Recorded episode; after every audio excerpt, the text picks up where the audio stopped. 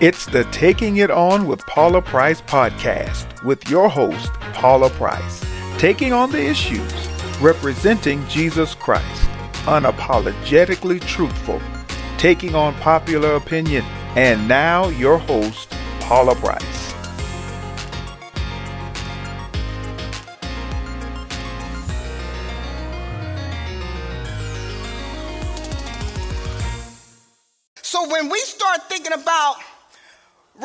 Revival instead of quickening, we are missing it because revival leaves it all on God. But quickening brings it all alive in us.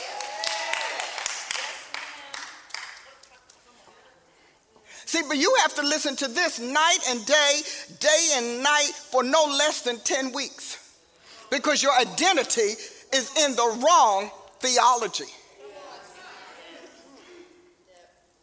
So Paul had a revelation. And he says that there is a glory. Oh, somebody hear me. There is a glory in apocalypto. Can you believe that? An apocalypto to be waiting to be revealed in us that only creation can recognize. That creation will recognize and feel relieved. Uh, that creation could be rescued by. None of this is to say that, you know, humanity has not made great strides, but you've made great strides with the mess that you got. And the methods of a, of a fallen angelic revolutionary. So, what about us really tapping into who we are? Now, Jesus came to show us that as the Son of Man. See, when, when he says Son of Man, that's us. When he says Son of God, that's us. So we have to know how to reconcile and interact with and cause an effective interplay between the God side of us, offspring of the Godhead, and the Adam side of us, the last Adam. Identity, your key to destiny. If you don't have an identity, you don't have a destiny. At least you can't pursue it. Because you won't know, you'll get on any bus or train. Where you doing? I'm just riding. Well, where you riding to? I don't know. I'm trying to find, you know, I'm trying to find myself. And you uh, and most people are there. You know, most people are at that place in Christ where they're trying to find themselves because we are stu- we're stuck at, literally stuck at, what somebody said. When I got to the point that I realized folk could not define me accurately, even now, people are like, oh, I know you. Okay, whatever, I don't care. Because, because you don't know my secret life. You don't know my secret interactions with God. You don't know the books that have been opened to me. See, you don't know the power that has been quickened in me. You don't understand the articulation of the Godhead that I have been granted. You don't know what makes me its agent, and you don't know how it uses me. See, when you know the secret things, because what did he say? The secret things of God.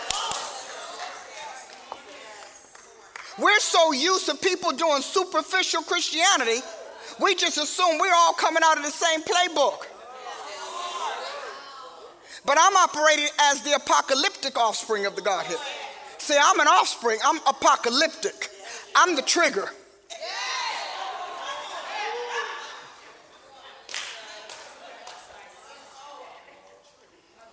I'm the trigger. So, in the Prophet's Dictionary, which I wrote. Can you imagine what happened with me and God for me to produce this?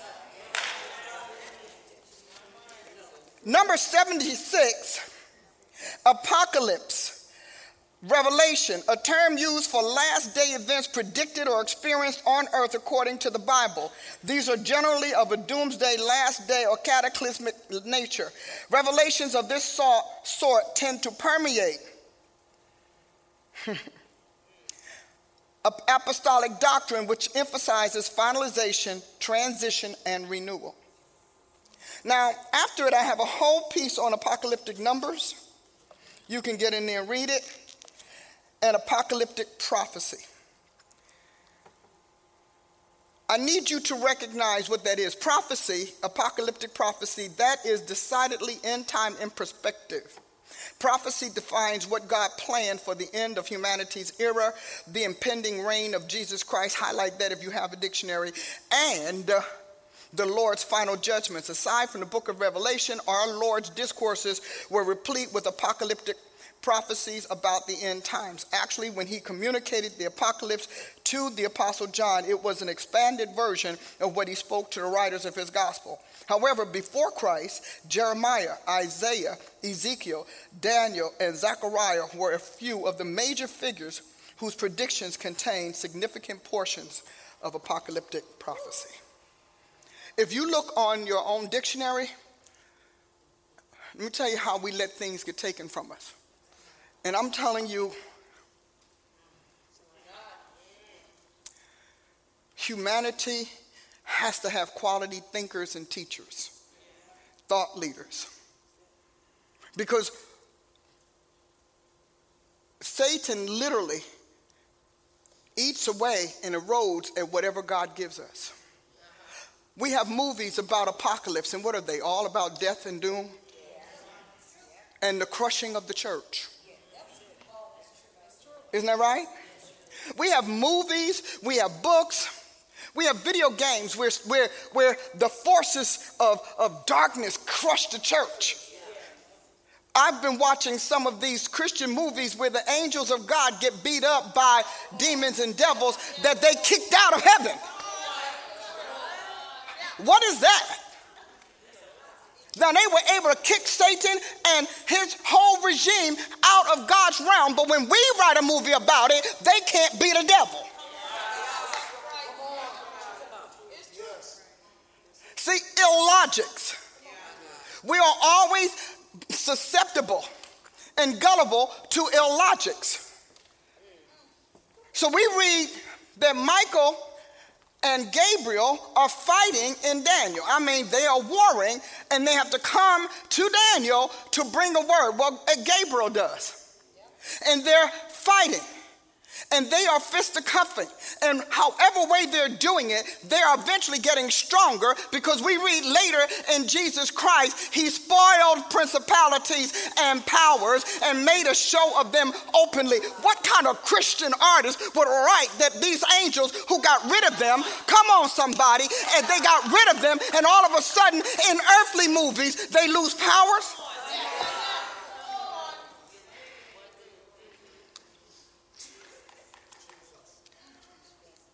Because we are always talked out of our power because we are too too squishy, warmy, fuzzy. We want to talk love. Let me tell you something. Mike and Gabe love God Almighty. They love Jesus Christ. Those angels love their maker. And I want you to know they'll crush anything. They will crush anything. Herod gets ready to act like he's Jesus gets all dressed up in his finery. Did he not?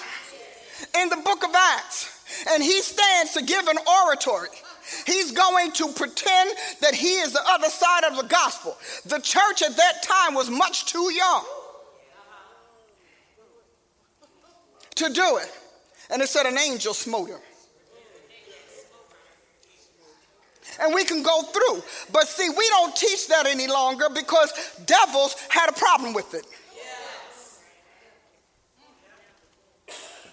Devils had a problem with the fact that their history is not according to the lies that they're telling their people. Did anybody look up apocalypse?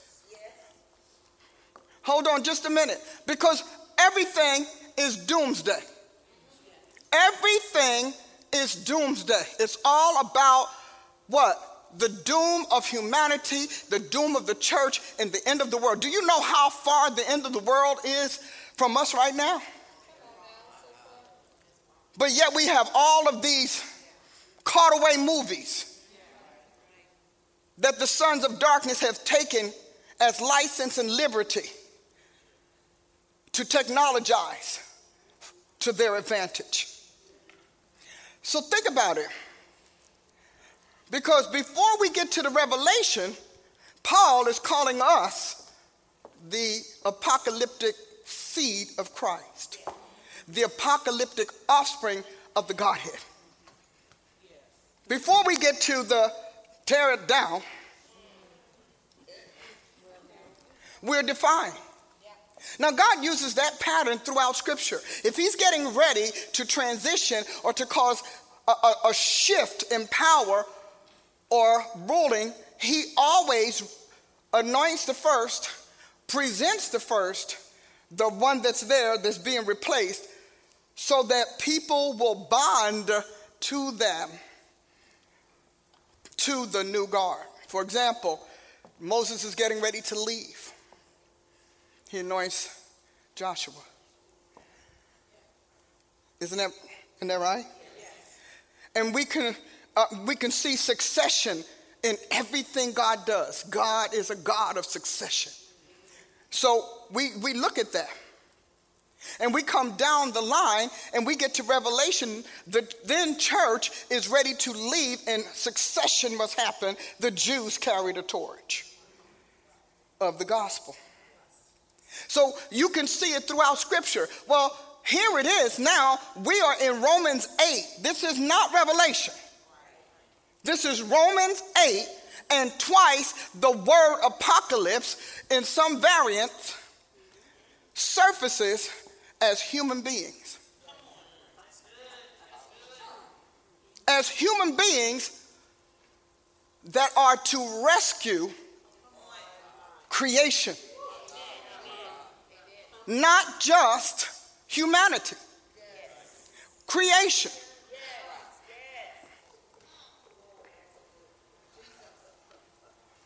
So before we got to we get to tear down, we got take over. We've got take up the torch. The, and it's not talking about cross. So when you study apocalypse in the future, understand that before it became a doomsday ticket for darkness, you see how that is? That it was it's about God's seed coming of age. And it had to come of age over within a world where paganism dominated. Churches were small. We weren't billions strong then. You know, we just weren't. Shame on the Catholic Church for losing that. Shame on the Protestant and the Anglicans for losing that inheritance. Shame, shame, shame. Because you are meant to be the pushback, the guards, the overturn, the superintendents, the literal protectors of God's creation. I just need somebody to hear me.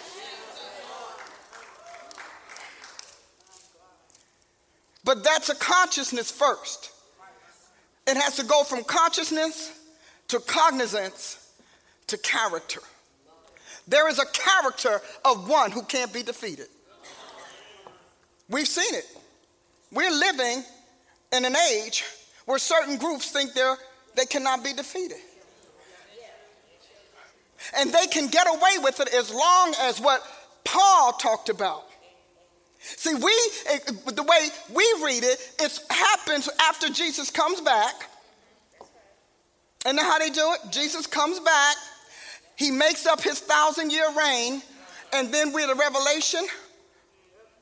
That's not, that's not how that's happening. He said, shall be. He didn't give us a time. He never said there's a timeline or there's a, a, a, string of events that will manifest or apocalypse the children of God. He never said that. But he was writing in an era where the church was in its infancy. Very small, no numbers, no position, no power, no statue, no government, nothing. They were enemies of the state. And they were adversaries of the deities that were in power, that those states belong to or that begot those states. So everything he writes is not post ascension. It is, there's coming a day. This is his mind. I've been to heaven a couple times. I saw the Almighty. I looked at his world uh, like he was talking about a day that there were that we would be able to create things. Well, we are not in the second advent and we've got light, we've got energy, we've got technology, we're still here. And all of that heavenly wisdom has been released to humanity. So Paul came and wrote, as you grow and as you multiply, there are some amazing things your Father in heaven is going to show you, reveal to you, and impart to you. So let's get that I fly away, and when we when we go by and by, let's kill that. Let's kill that. And let's begin to tap into the power that works in us. There is a power in us that doesn't exist in anything else on this planet. We are carrying a power. We are filled with a potency. We have the authority.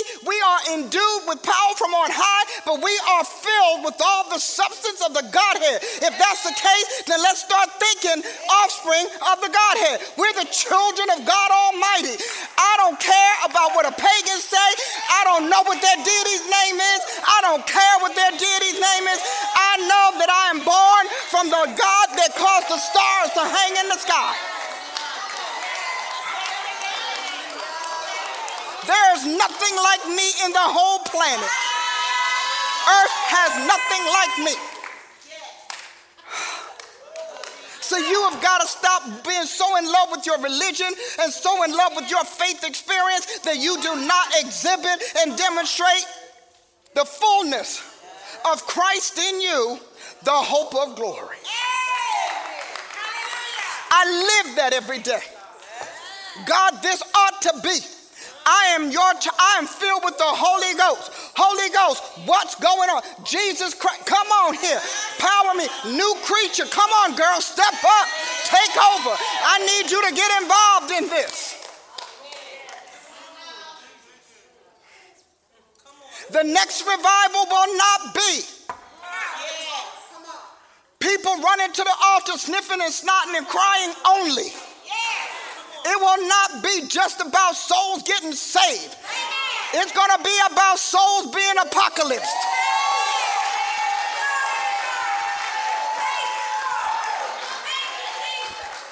We are going to be the Dunamites.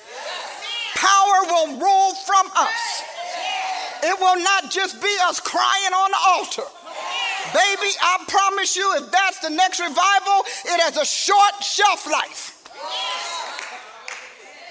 It won't last long because God is looking for beings and not just things and experience or people who experience things. I live this every day. And I tell you what I do I ask for it. God, I want it. He said it's going to cost you. I said, good, I'll pay it. He said it's going to cost you everything. Good, that's all I got. All I got is everything. I said, God, you deserve this. Your, the world needs to meet your handiwork. The world needs to know that Jesus Christ truly is the same yesterday, today, and forever. The world needs to meet the apocalyptic children of Almighty God. Uh, they need to understand uh, we don't bow to devils. Uh, we're not backing down. Uh, we don't take down. And the one thing I want them to know is we outrank you.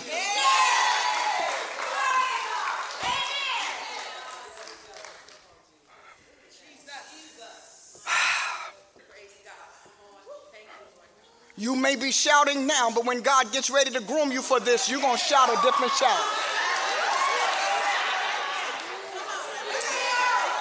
Right now, you're, baby, honey, I want you to know. I want you to know something. It's important that you hear me right now. Right now, this yay! Hallelujah! Glory to God! Use me, Lord! And that thing is going to go, ow! Oh! That ain't God! God wouldn't hurt me. Just remember, he crushed Jesus. He literally crushed his son to squeeze all of Mary's soul out of him. So that there would be room for the soul that would bring him back to the planet as the first begotten Son of God. I expect it. And I tell God, at three o'clock in the morning, I want this. I need you to give me this. I don't pray all of that kind of, I don't have an Elizabethan prayer. I just pray the Paula prayer. Because I got some Paula prayer. And I told him, I need you to give all of this to me that I may show the world Jesus Christ the true Jesus Christ, not that fake knockoff Jesus that these, these congregation and this false church has. Scared of his own shadow. I want them to meet. You realize that Jesus, I mean, I've been in the room, the Holy Ghost just, he just, just get touched and I, I'm slain in the spirit. Think I had a good night's sleep. Jesus is so powerful. His hand, his spirit is so potent we're like, well, if he all that, why doesn't he show up? If he shows up, you'll disappear. Because it took angels to stand in his presence. Built like him. He's got to build up your new creature. He's got to make it as potent as those of his realm so that they can withstand his glory. And you know, back then all they had was glory. But today we have electricity, Today we have all sorts of energy.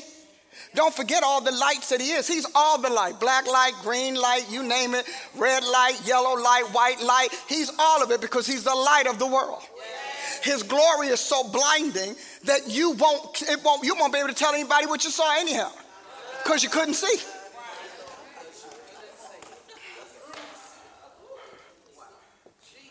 The world can't take him standing here in his glory yet.